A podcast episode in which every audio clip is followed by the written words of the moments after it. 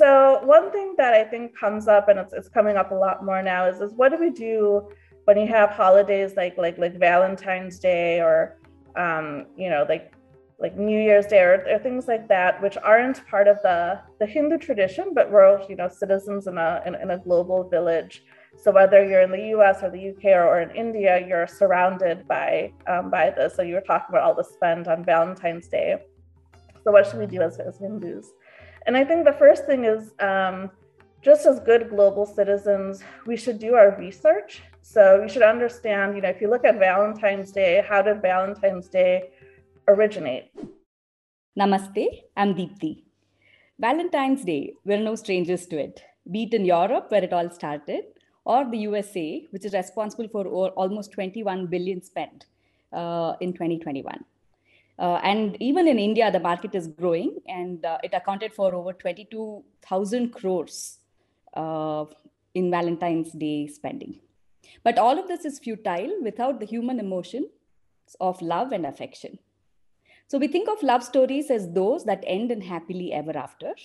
But thousands of years ago in ancient India, love was understood in a different way as one of the four aims of life, as a means for spiritual growth as a celebration of the play of the divine, as something profound, beautiful, and sometimes elusive. So, what does love mean to us Indians in today's context? Perhaps the author of the book, The Hindu Love Stories, has the answer for us today. Uh, we are very excited uh, to have uh, Aditi Banerjee with us today. She's the author of the book Hindu Love Stories. She's a practicing attorney at the Fortune 500 financial services company in the US. She has an MBA from Columbia, and uh, she also did her uh, doctorate from Yale Law School and uh, her BA from Tufts University. Uh, she's a prolific author and speaker. Aditi's first novel, The Curse of Gandhari, was a successful bestseller, and it was published by Bloomsbury India. Her second novel on Shiva and Sati has been slated for publication in 22 by Bloomsbury India again. She co edited the book Invading the Sacred, an, an analysis of Hinduism studies in America, in collaboration with Rajiv Malhotraji. And her essays have been published in prestigious journals. Welcome, Aditi. We are super excited to talk to you today. Namaste. Thank you so much for having me. Uh, looking forward to talking to you today, Deepthi. Uh, I think it'll be a very interesting conversation. So, how did you decide to write these books, uh, especially the latest book that we're going to talk about uh, today?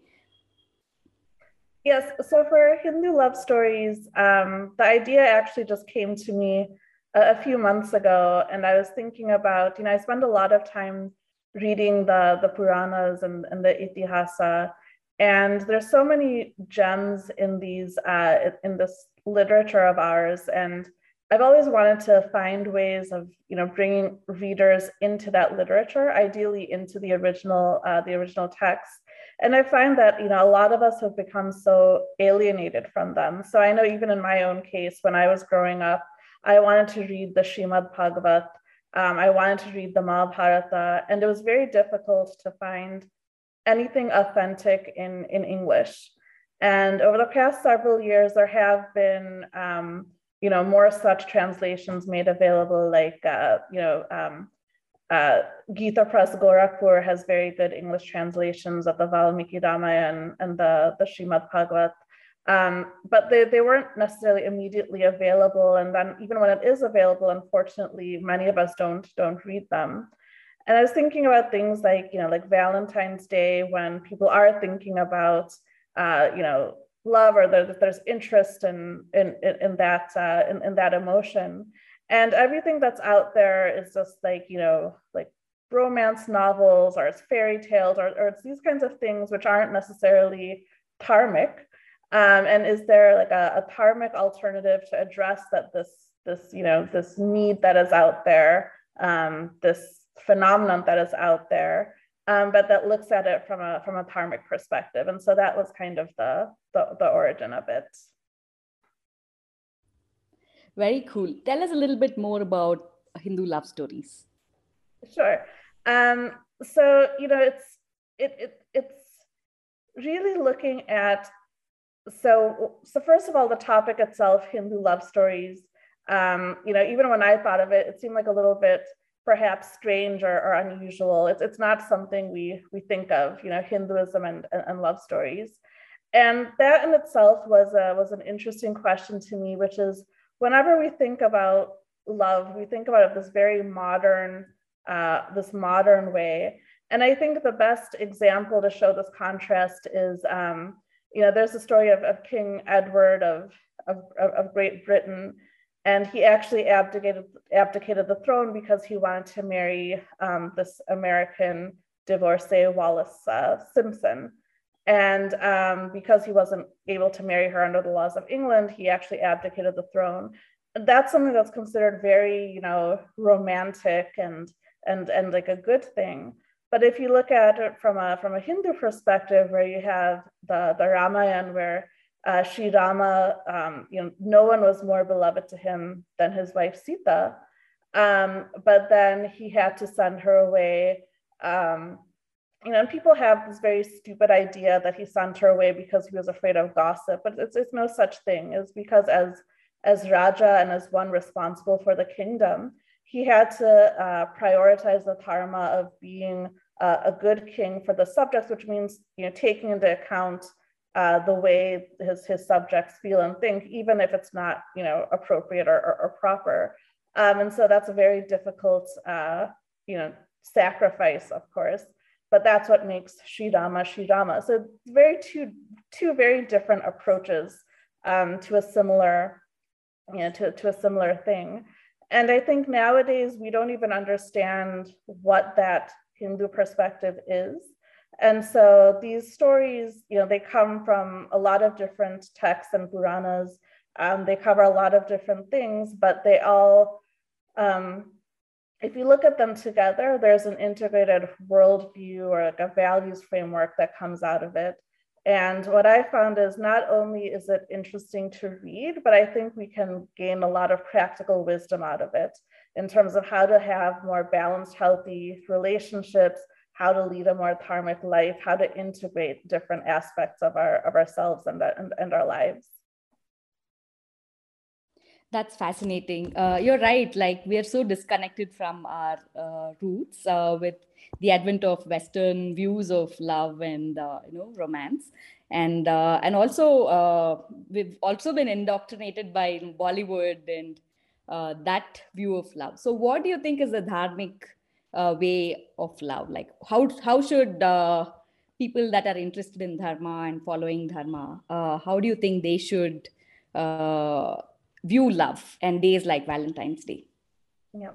Uh, so a few thoughts on that. The first is uh, i think it's always helpful to start with the framework of the of the purushartha. So the four principal aims of, of human life. And you always start with dharma. So dharma always comes first. And you know, karma is again one of those very difficult words uh, words to define. Um, but basically, the idea that there is this this rhythm or this order and balance and harmony in, in the cosmos, and karma is that which regulates us to be in, in consonance and, and harmony with that with that greater order. Um, and it's always focused on loka sangraha, um, so the well-being of all sentient beings in, in, the highest sense of the word, and also in one's own um, spiritual attainment, so, so moksha, so the, the highest good for the individual as well. So it's, it's both the collective and, and the individual. And then dharma is applied at many different levels. So there's the societal views of dharma, um, and then for an individual, there's swadharma or the individual's own dharma um, part of it, which is determined by the phase of life that they're in. So your dharma when you're a student is different from your dharma when you're a grihastha or, or, a, or a householder um, and things like that. So that's that's the first thing that we have to concern ourselves with. Um, the second is artha or the pursuit of of wealth um, in accordance with dharma, which means you're not just becoming wealthy to have a lot of money, but you're investing that in society and in the community around you. And then you have um, kama. And kama is again one of those very often mistranslated words. And this is where you know Rajivji's books on Sanskrit non-translatables is so is so important. Um, but it's you know, sometimes it's just translated into, into desire or, or love or lust, but it's actually just in enjoyment in the highest sense of the word. So finding enjoyment in, in samsara and in this, in this world, again, in accordance with, with dharma. Um, and then finally, there's, there's moksha, which is the ultimate aim, which is your liberation and, and enlightenment. Um, and so when you understand kama in that context, you understand, first of all, there's, there's no shame or guilt or prudishness to be associated with, um, with, uh, with, with, with, love. There's celebration of these, um, of these emotions and of these, these interludes where people find, you know, find a good uh, relationship or, or, they, they actually enjoy themselves. This is something like our acharyas and our texts never shied away from. So if you look at you know, like the Sanskrit literature of, of someone like Kalidasa or the Puranas, it's very frank descriptions um, of, you know, the beauty of the human form, of, um, you know, even if it's the rishis and the apsaras or whoever it is, enjoying their, their time together. Um, and there's nothing, you know, morally judgmental about it. Um, but because it's in accordance with dharma, the question is always asked, how do you do this in a way that's not destructive or, or dysfunctional, but that leads both, um, both partners to the, to the higher aims of life. Um, and another um, example in the way that you see this, which I write about in the, in, in the preface, is there's this rite which is known as the um, Kashi Yatra, Yatra Prayoga, which, which is part of the wedding rites in, in certain parts of India. And the way that this, this rite happens is before the wedding ceremony begins, um, there'll be a young man who's making preparations and has started um, going on his way to, to Kashi. And Kashi, as we all know, is a sacred, um, it's a sacred abode of Shiva. It's a, it's a city of learning. It's, you know, it's, it's the holiest city for, for Hindus. And uh, he's going on his way. And then the father of the bride comes and says, young man, I know you are on your way to Kashi. May I suggest that you please consider my, my daughter um, who may be a partner to you and, and, and she could be your bride and she could she could help you and together you can you know pursue the, the purushartha and you know through the grihastha ashram or the or the family life um, you know prepare yourselves for for, for this and um, it's easy to think of this as just kind of like a like a joke like something funny and then like you know the, he, he's getting pulled back into samsara but it's actually um, has a much higher meaning, which is what is the purpose for our getting married? It's not just to, to have children, it's not just to, you know, enjoy our, our lives together, but we we are being um, you know partners who are thinking of our of our collective good. And the Kashi Yatra isn't something we're postponing or abandoning. It's just through this journey as a couple, we are we are pursuing that path. And I think that's kind of that perspective on on on, on love which which comes from these uh, comes from these stories.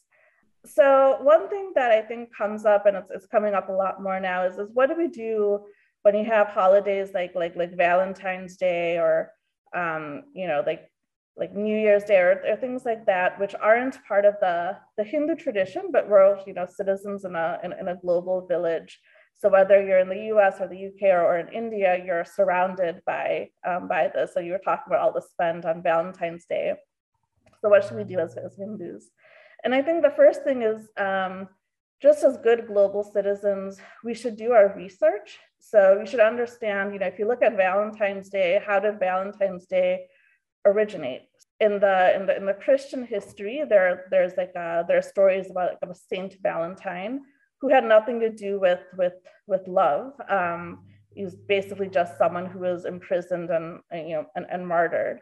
Um, but then um, what's interesting is it coincides with February 15th when there was like a, a pagan Roman holiday um, that was about, um, you know, about about romance and about celebrating love. And then, you know, later on with uh, Geoffrey Chaucer, um, a famous uh, a, famous writer, this became kind of popularized.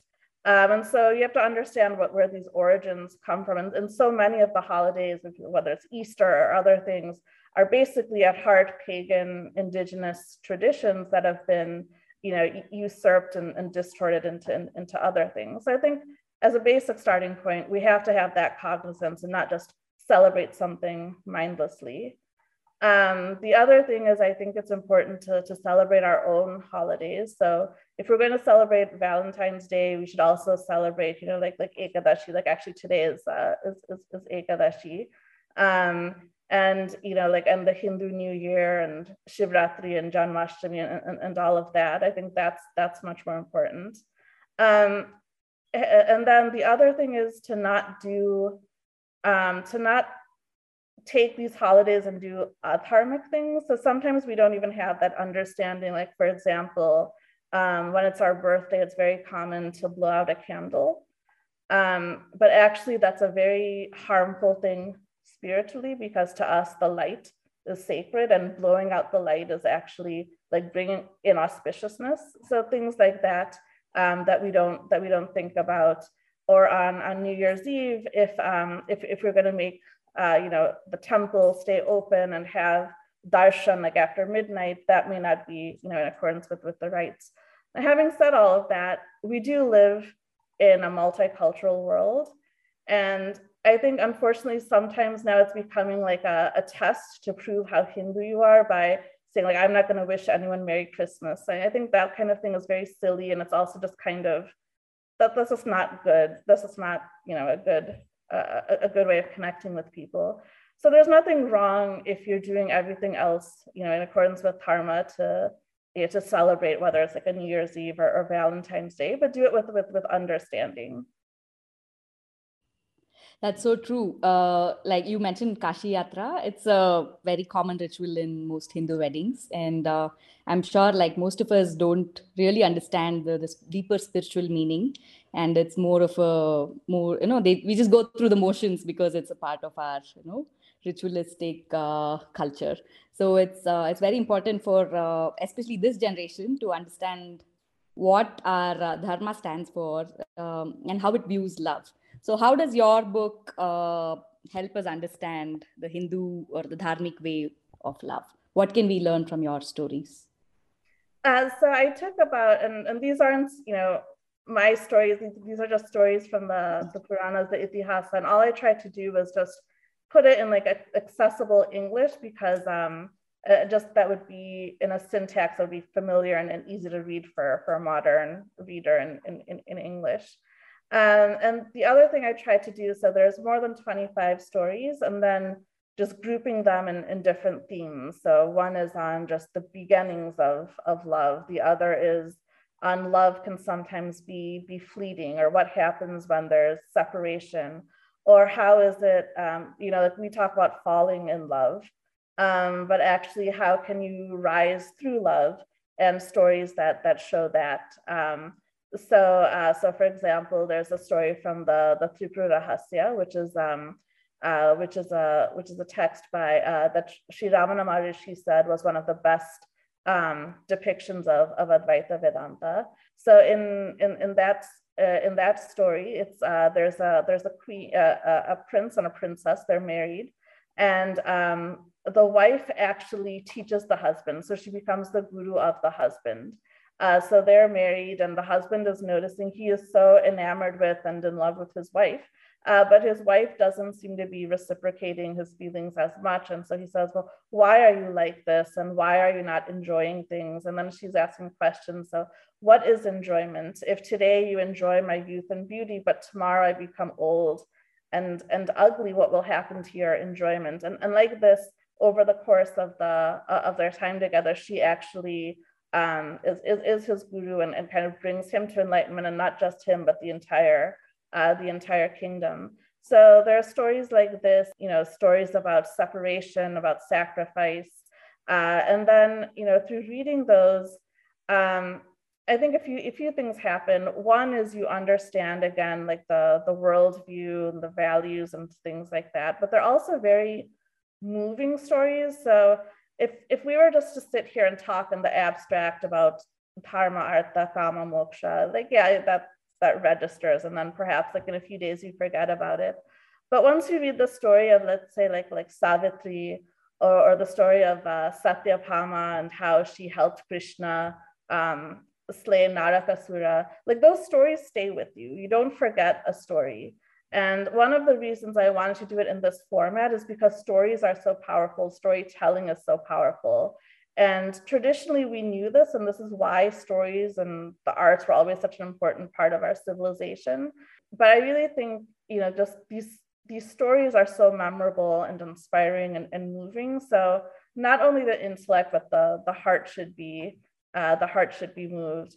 And I think um, I, I think that that that's my that's my hope. So one that it'll leave that kind of impress and that inspiration um, and the other that it will make readers want to read the original text in, in full because you know in this kind of anthology you have to summarize and you have to you know you can only do certain selections but i hope it just uh, awakens a hunger to read you know like the full puranas the full you know um, itihasa and actually one of the things that was really sad when i was writing this is there are some puranas like like the vishnu purana and unfortunately like i am not a a, Sanskrit scholar, but when I was looking at the translations, we still don't have good English translations. Like I have to rely on something from you know, like H. H. Wilson and who, you know, these like Eurocentric Indologists who don't uh, truly understand and appreciate our, our, our. But that's just the reality of it because we've neglected our own textual traditions so much. Uh, and so I really hope that there'll be more translations um, of our of, of all of our Puranas that are that are done properly and in, in an authentic way.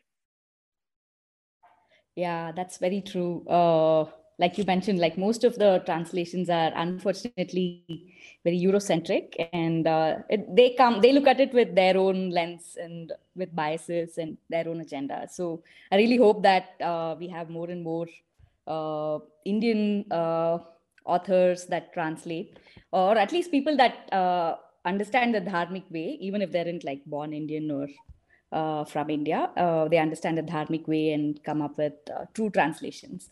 So, uh, speaking of translations, uh, you mentioned about Sanskrit non translatables. Uh, tell us a little bit more about that and how it ties into your book as well.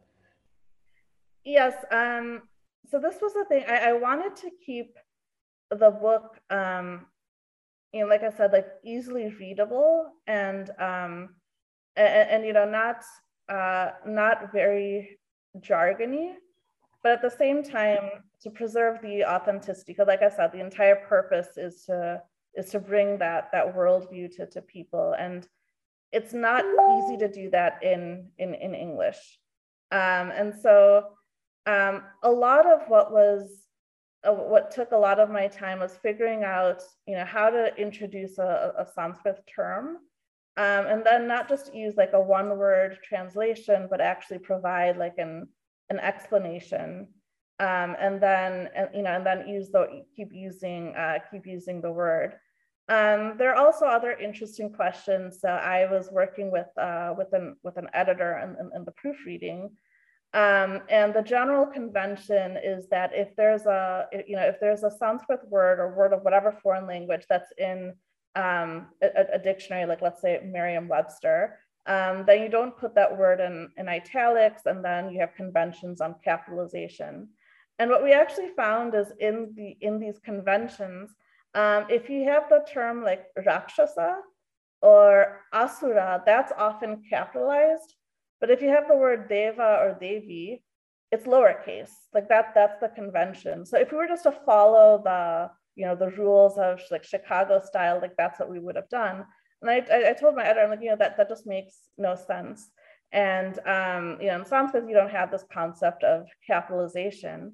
Um, but in English, you know, like if you're talking about God or prophet, it'll be, it'll be um, capitalized. And so like whatever these conventions are, but just as a sign of, of respect, it feels like if you have Deva or Devi, it should be uh, it, should be capitalized. But we had like a lot of discussions around around this, and um, I think there are a lot of these types of questions that come up in uh, you know not just translating meanings of words, but how we use English to express express certain things. You know, so the other side of that is when you import um, Sanskrit terms into English, how they're just really cheapened, right? So if you have like a guru in English, you're not talking about a spiritual master, you're talking about like a fitness guru, you know? So, um, nowadays you see like yoga instructors, uh, you know, like, like yoga instructors uh, say like everyone who's in their class is a, is a yogi. And you have like this cheapening or, or like a pundit isn't someone who's like really renowned for his or her learning. It's just someone who comes on a talk show. You, you have a talk show pundit, right? And I think even in India, you see this where the word bhakt has become like this cheap term for if you're if you're a if you're a supporter of Modi, then you're a bhakt. But a bhakt is so much like bhakti, like that's that's one of the most sublime uh, concepts of, of, of Hinduism. When you cheapen the words like this, it may not seem like it's very important in the beginning, but over time, you're kind of corrupting these, uh, these, these terms as well. So there are a lot of these kinds of things about language where we have to be much more you know, careful, thoughtful, and, uh, and deliberative. And I would say the other thing in this is, um, you know, this was, was uh, independently published. I, I self-published it.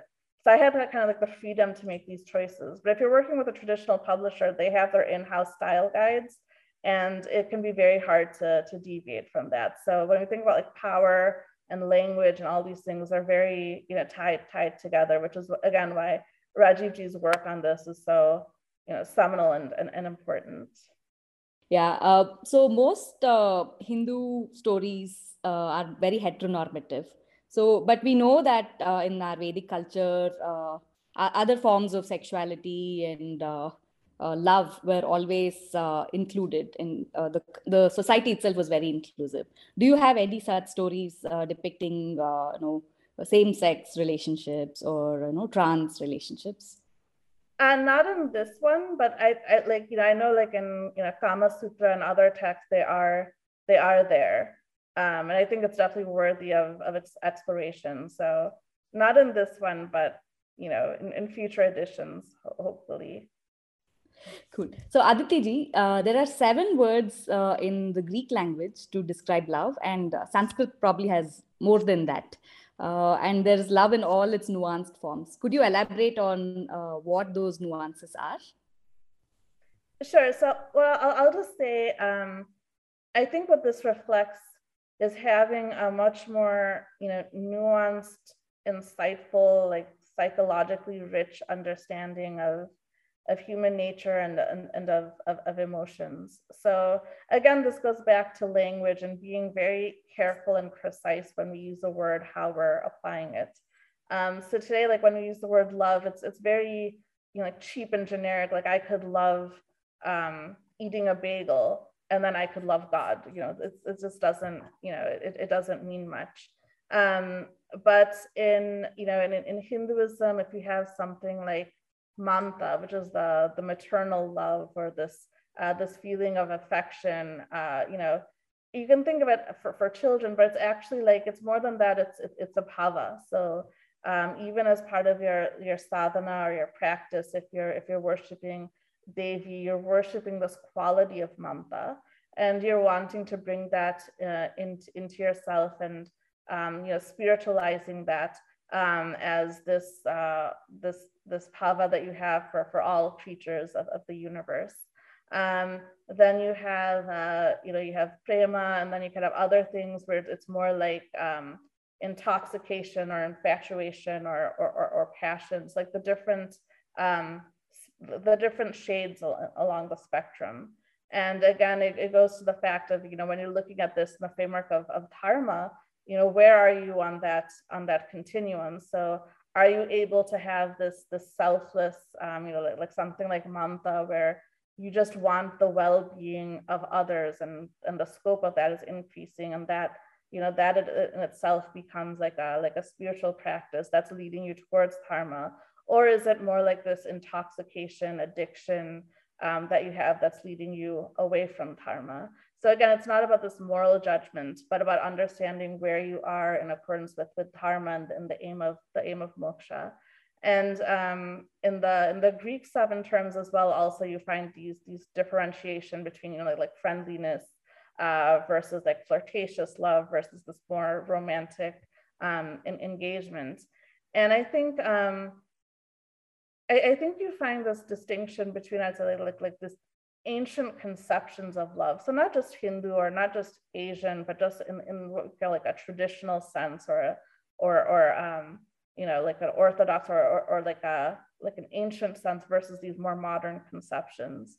Um, so like there is this English poem where um, you know this man's about to go off to to, to war. It's, it's by I think Richard Lovelace is, is the poet. And he says, you know, he's leaving behind this woman and, and he tells her, I could not love thee um, half as much, loved I not honor more.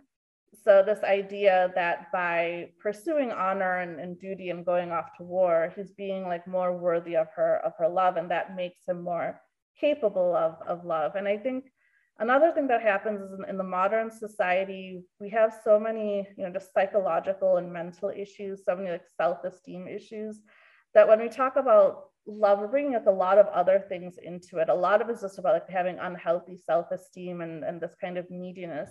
And so we see love as a means of, of validation. If someone loves me, then I, there must be something in good, good in me, or I'm worthy of something.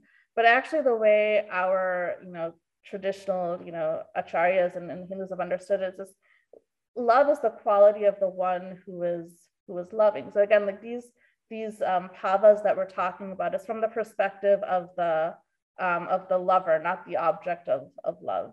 So in other words, the, the more you know dharmic you are, the more spiritually attained you are, you are capable of giving pure love. And it's not coming from your own neediness or from this transactional selfish perspective, but it's just coming, uh, coming from within. So I think we've always had that understanding um, but nowadays there's so much confusion and it's become like a like a you know again like a like a validation instead of understanding these different uh, these different bhavas. Um, and then um, you know within Hinduism we have bhakti. So I think while other um, societies like like the Greeks and other ancient cultures had this kind of framework, I, I don't think anyone has a sophisticated, developed, and sublime, uh, you know, a, a, sacred framework the way that we do. So even in Bhakti, there are many different rasa and, and bhava. If you're looking at like the, the Natya Shastra and, and, and the rasa framework, there are so many different elements to this. Um, so even in Bhakti, there's like a, a bhava for um, like, like a sambhoga bhava, with this feeling of union with, with the beloved, which in this case is, is the divine or one's Ishta Devata. Um, and then there's also the viraha or the, or the separation, the feeling of being separate um, which also is its own bhava. So there's this own, um, you know, thing that we get from being in, in, that bhava. And then there's when you have the two together. So there are all these things, you know, just, just within Bhakti, for example, um, very advanced, you know, conceptions and, and, and, and nuance to this. Um, so all of that cannot be captured by the word, uh, the word love, but um, so those are my thoughts on that. Yeah, it's amazing how advanced that culture was uh, and in terms of, you know, coming up with understanding the nuances uh, and the, uh, the sublime emotions uh, in human psyche and coming up with appropriate words for it. Uh, I remember reading somewhere that uh, language influences human behavior and culture. So if you don't have words to describe some feelings, eventually those feelings are kind of eliminated from that culture. So there might actually not be that full range of emotions that humans are capable of if there aren't words to describe it in the language that you use.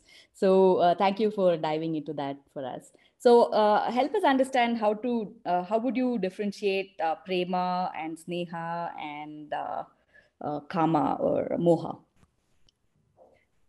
so you know again like like like moha is, is kind of like this delusive attachment, right? So it's um if you have a sense of uh, like ownership or possession or that this person is is is mine and that's kind of like a, a, a moha. And, and and that can again because these things aren't like morally judgmental. So even if you're like a, a parent and you have a child um, or if you're a child with, with your parents like even in that purest form of love there can be this this moha that that comes. Um, and so the idea is that you know but when you have a relationship, you should think of it as um, you know, like Ishvara has provided this, this person into my guardianship. And therefore, it is my duty or it is my dharma to do what is best for them. Um, and this kind of like non attached love, which is very difficult to, to do in practice, but that's kind of the that, that's kind of the aim. So always looking to to purify uh, towards that. Um, you know, again, the kama can be understood as, you know, I think sometimes it's, it's kind of just understood as as lust, but I think again that's that's that's that's a kind of a crude way of, of understanding it. It's, it's really the sense of enjoyment. So I think the enjoyment you get from another's company. Um, and then this too can be um, you know, it, it, it's not that it's good or bad. Like there's a, you know, one of the Purushartha, it, it's there, it, it should be there. But then again, you know, it's, it's, it's in that in that continuum. So when is it um, perhaps too much and, and when do you need, you know, more of it? So for example, um, there's this, uh, the story of Agastya and, and Lopamudra. So Agastya is a, is a great Muni and, and Lopamudra is also a, a Rishika and she's the, um, the, the mantra drashta for some of the, the mantras in, in the Rig Veda. And there's a very famous hymn in the Rig Veda where um, Lopamudra actually complains that uh, Agastya Muni, her husband, has been uh, neglecting her for, for, for, for, so, you know, for so long because he's so um, he's so immersed in his sadhana that he should also pay attention to her. And then she, it, it's not done in like a complaining way. It's just done in a very you know, profound way. She's just saying, you know, like men should also come to their come to their wives, and it's it's kind of the celebration of, of both aspects being there. And actually, um, and and and he he agrees, and at the end he is hailed, and they're hailed for uh, for, for honoring both in in, in effect. Um, so this kind of idea is is is there.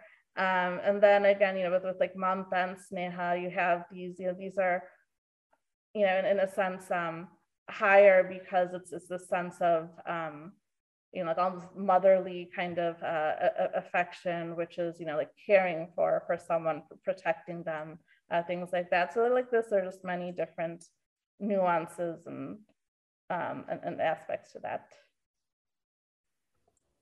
Very nice. What is the importance of hindu storytelling in our uh, puranas and itihasa? Yes. Um, so and, and this goes back again i think because we look at things in so much of a western framework so a lot of times we think of our puranas or itihasa as just myths or um, you know kind of like made up stories um, that are for you know they're just uh, they're just you know they're, they're just kind of fictional and, and therefore um, not very important or if they are they're just you know symbolic um, and not as important as philosophy or like, like the Upanishads. Um, and actually, this is a very gross misunderstanding of things. And again, I would go back to um, you know like Rajivji's work in terms of you know like being different, and this idea that you have like some traditions that are history centric, where it really matters what happened when and, and dating things, and if um, you know if if if Jesus wasn't born, does Christianity fall apart? And um, whereas in in our tradition, it's it's not like that. So reality and history are, are, are two different things. So um, whether something in the Puranas like literally happened or not uh, does not take away from whether it's it's truth. And whether something is truth, again, I think the way that our acharyas and rishis would understand that is, is there something in that that makes you understand something of the nature of samsara or human nature, the relationship between the jiva and, and Brahman? And is it something that leads you toward karma or towards moksha or away from it? And that is how you'd understand whether what something is, is real or, or worthy of being, of being read. And that really has not much to do with whether something literally happened. You're not recording um, in a notebook what, what's happening around you. And the other thing that they understood is the importance of, of, of stories. So there have been um, a lot of studies and books that have come out in, in recent years about like neurologically how we are um, wired for story. That's a term that uh, Lisa Cron uses. And, and, it basically is like going back to the, the most ancient of times when we were, you know, basically living in caves. Stories is how you would understand, you know, what's what's safe or, um, you know, what's, you know, how to be careful about things. So um, it, it's said like there's a there's a Hindu saying that if if you there are different ways you can learn that fire is bad for you. One is someone tells you if you touch fire you'll you'll be burned, Um, another is if you uh, if you hear a story or if you see someone else getting burned, um, and then you realize, okay, fire is dangerous. And the third is you, you go and, and get burned yourself. So storytelling is kind of like that, where through another character that we're uh, removed from, we can, we can see and learn from the experiences that, that they go through. Um, and so, you know, in, in traditional Hinduism, you know, even when acharyas talk to each other, they use stories as, as shorthand. Like if you see the story, yes, we, we understand the value from that and, and we can talk in that language. Um, you know, I already spoke about the, how stories are very memorable um, because they resonate with you. So we can talk about how truth is a very important value and we can talk about in the abstract and be okay. Or I can tell you the story of um, there was a boy, Satyakama Jabala, and his mother had sent him to the great Rishi Gotama uh, to, be, um, uh, to be initiated. And when he went to the, the Rishi, the Rishi asked as, as his custom, you know, what is your Gotra? What is your, what is your lineage? And he says, well, you know, my mother um, doesn't remember. Uh, she, she doesn't, she doesn't know. So I don't know who my, who my father was. And uh, the Rishi says, because you're so truthful and honest, um, you, are you're, you're basically, uh, you deserve to be initiated into, into brahmacharya. So th that story kind of better exemplifies the value of, of truth, truthfulness and, and, and the ideals of, of, of truthfulness that, that we had than just, you know, talking about abstract principles. And so these stories um, really encode a lot of um, our, our values, our philosophical principles, our metaphysics in ways that resonate with everyone. So a lot of times when, when people say, oh, this, the Itihasa Purana is our, um, you know, the Panchama Veda, the fifth Veda, uh, and it's accessible to women and Shudras, people take it the wrong way. Take it to mean, oh, so it means like, you know, women and Shudras aren't qualified for the, for the Upanishads or, or the Vedas. And that's one way you, you can take it. But the, what I really take of it is if you if you just have the Puranas and the Itihasa, that by itself is enough. You can get all of the um, all of the learnings, all of the wisdom you'd get from the, the Vedas and Upanishads just from reading the, the Itihasa and Puranas, because that's how much um, value and importance and relevance these stories have. And everyone can get it. So it's, it's, it's, it's, it's universal. Um, so I don't think that actually, I don't think that detracts from the Puranas and Itihasa. I think it just makes it even, even more, uh, even more attractive. Um, but unfortunately nowadays we've really forgotten this. So before we would learn it from our, from our grandparents, we'd be surrounded by you know, plays and artwork and, and things like that. And we just through osmosis, we would get it. Now we don't have that. And because we're not also reading this literature, we're, we're losing all of that, um, which is, which is, you know, which is a big, it's a big danger, I, I think. True. Thanks to your book, uh, we can revive some of those uh, stories from our uh, Itihasas and Puranas. Uh, so Aditi, you have mentioned uh, in your book that there may, there may not be a happily ever after, but there is a dharmically ever after. Uh, could you help us understand what that means? So I think, um, you know, and this kind of comes from also from like this Disney culture of, you know, like, you know, and then even that's changing a little bit. But like the tradition, like when we were growing up and had stories of like Cinderella and things like that, it was always about like finding like the ending was always happily ever after and it was always from kind of like you know finding one's uh, one's prince and, and and and things like that. Um, and this kind of i think gets imbibed subconsciously. And again we're in a like in, in popular culture there's been so much um, attention on, on on romance and things like this that people come up with these very unhealthy notions. Um, again like similar to finding self-esteem through through love and, and relationships like finding happiness. And because we've lost, um, you know, like sadhana and, and yoga and things like that, where you find contentment and fulfillment from within, um, you know, because we've abandoned all of that, we end up that like, you know, in like in our teenage years or when we're young adults or when we're adults, we don't know, we're not equipped to, you know, lead lives that make us, you know, contented and fulfilled within. And so therefore we, we keep like seeking these things from, from outside and we think, oh, happiness is if I do that. Happiness is if I uh, find X, Y, Z. Um, and then it never is. You find X, and then maybe for a short time makes you happy, but then it's not enough, and you have to move on to Y and to Z, and it's, it's kind of this consumerism culture. But it's not just on spending money; it's also through emotion and, and relationships and what we invest in it. Um, and so, therefore, we have all of this very, very wrong and and not in the right in the right order. Um, so the idea of karmically ever after is you, you just don't know, um, even if you find the best person that you're you know, most attracted to you, this is like the person of your dreams, you don't know what, what karma has in store for you. Like samsara is such that you're not going to find lasting happiness in samsara, even in another person, even as great as that person may be. Um, and so understanding there's like a higher purpose, a higher meaning that happiness isn't the end goal. It, it's something that can and will come, it, but it comes and goes. And developing like a titiksha or like this um, uh, this fortitude of, of not being so subject to like the peaks and valleys of, of this giddiness of, of love, um, but understanding what, what dharma is um, and being, you know, like complete uh, in and of oneself. So if you think of like, uh, you know, like, like Shiva and Shakti, for example, they're both, you know, they, they come together in union, but they're both, you know, complete in and of them, in and of themselves.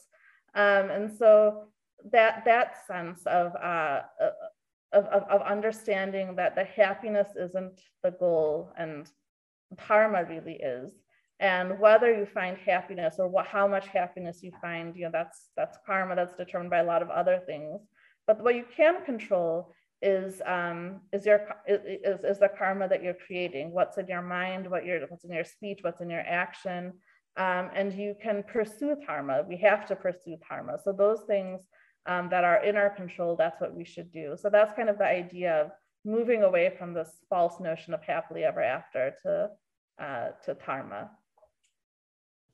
Uh, that's uh, that's really really fascinating and actually very insightful. Uh, like you mentioned, most of us grew up uh, watching movies and learning about love probably from films and you know books uh, that were looking at love from a very Western consumerist standpoint. So I think everyone has this idea of you know princess charming or prince charming and if i find them that would be like my ultimate uh, goal and then everything would be happy after that. So uh, so it's it's so ingrained in our subconscious because uh, this entire generation has grown up uh, watching uh, all that on television and in movies. Uh, so it's it's really refreshing to actually understand the real meaning and I hope that this book helps people look at love and life in a in a real way and in a more realistic way rather than having all those notions that are uh, you know actually quite toxic so what is one thing uh, sorry uh, just, that's actually why i brought it into the title so it's hindu love stories karmically ever after just to make that point. I love it i love it. So what is one thing you would uh, want uh, your readers to take away from uh, the, from your book? Um, I, I would want them to just take the inspiration, like any any one of these stories um, has enough, you know, inspiration and, and lessons to last us a, a lifetime. But I, I just hope they find inspiration, even if it's just from from one of those stories, um, and and, and find a way to to apply it to the to, to, to their real lives and you know it has nothing to do with with me it's, it's, it's those those uh, the original stories themselves so i think just having even like one more insight about about love that that can be applied in in, in real life um, to help them you know on, on, their own journeys towards dharma and toward toward moksha um, that that that would really be the, the best thing i could ask for that's wonderful. I uh, really, really hope that uh, more everyone reads your uh, book, and uh, thank you for making all these stories so accessible. And I think this is something that's very needed for uh, the current times and our generation and uh, the generations to come. So thank you so much for writing this book, and wish you all the very, very best. Thank you, Deepthi, and I really enjoyed your your questions and our conversation. So thank you for having me.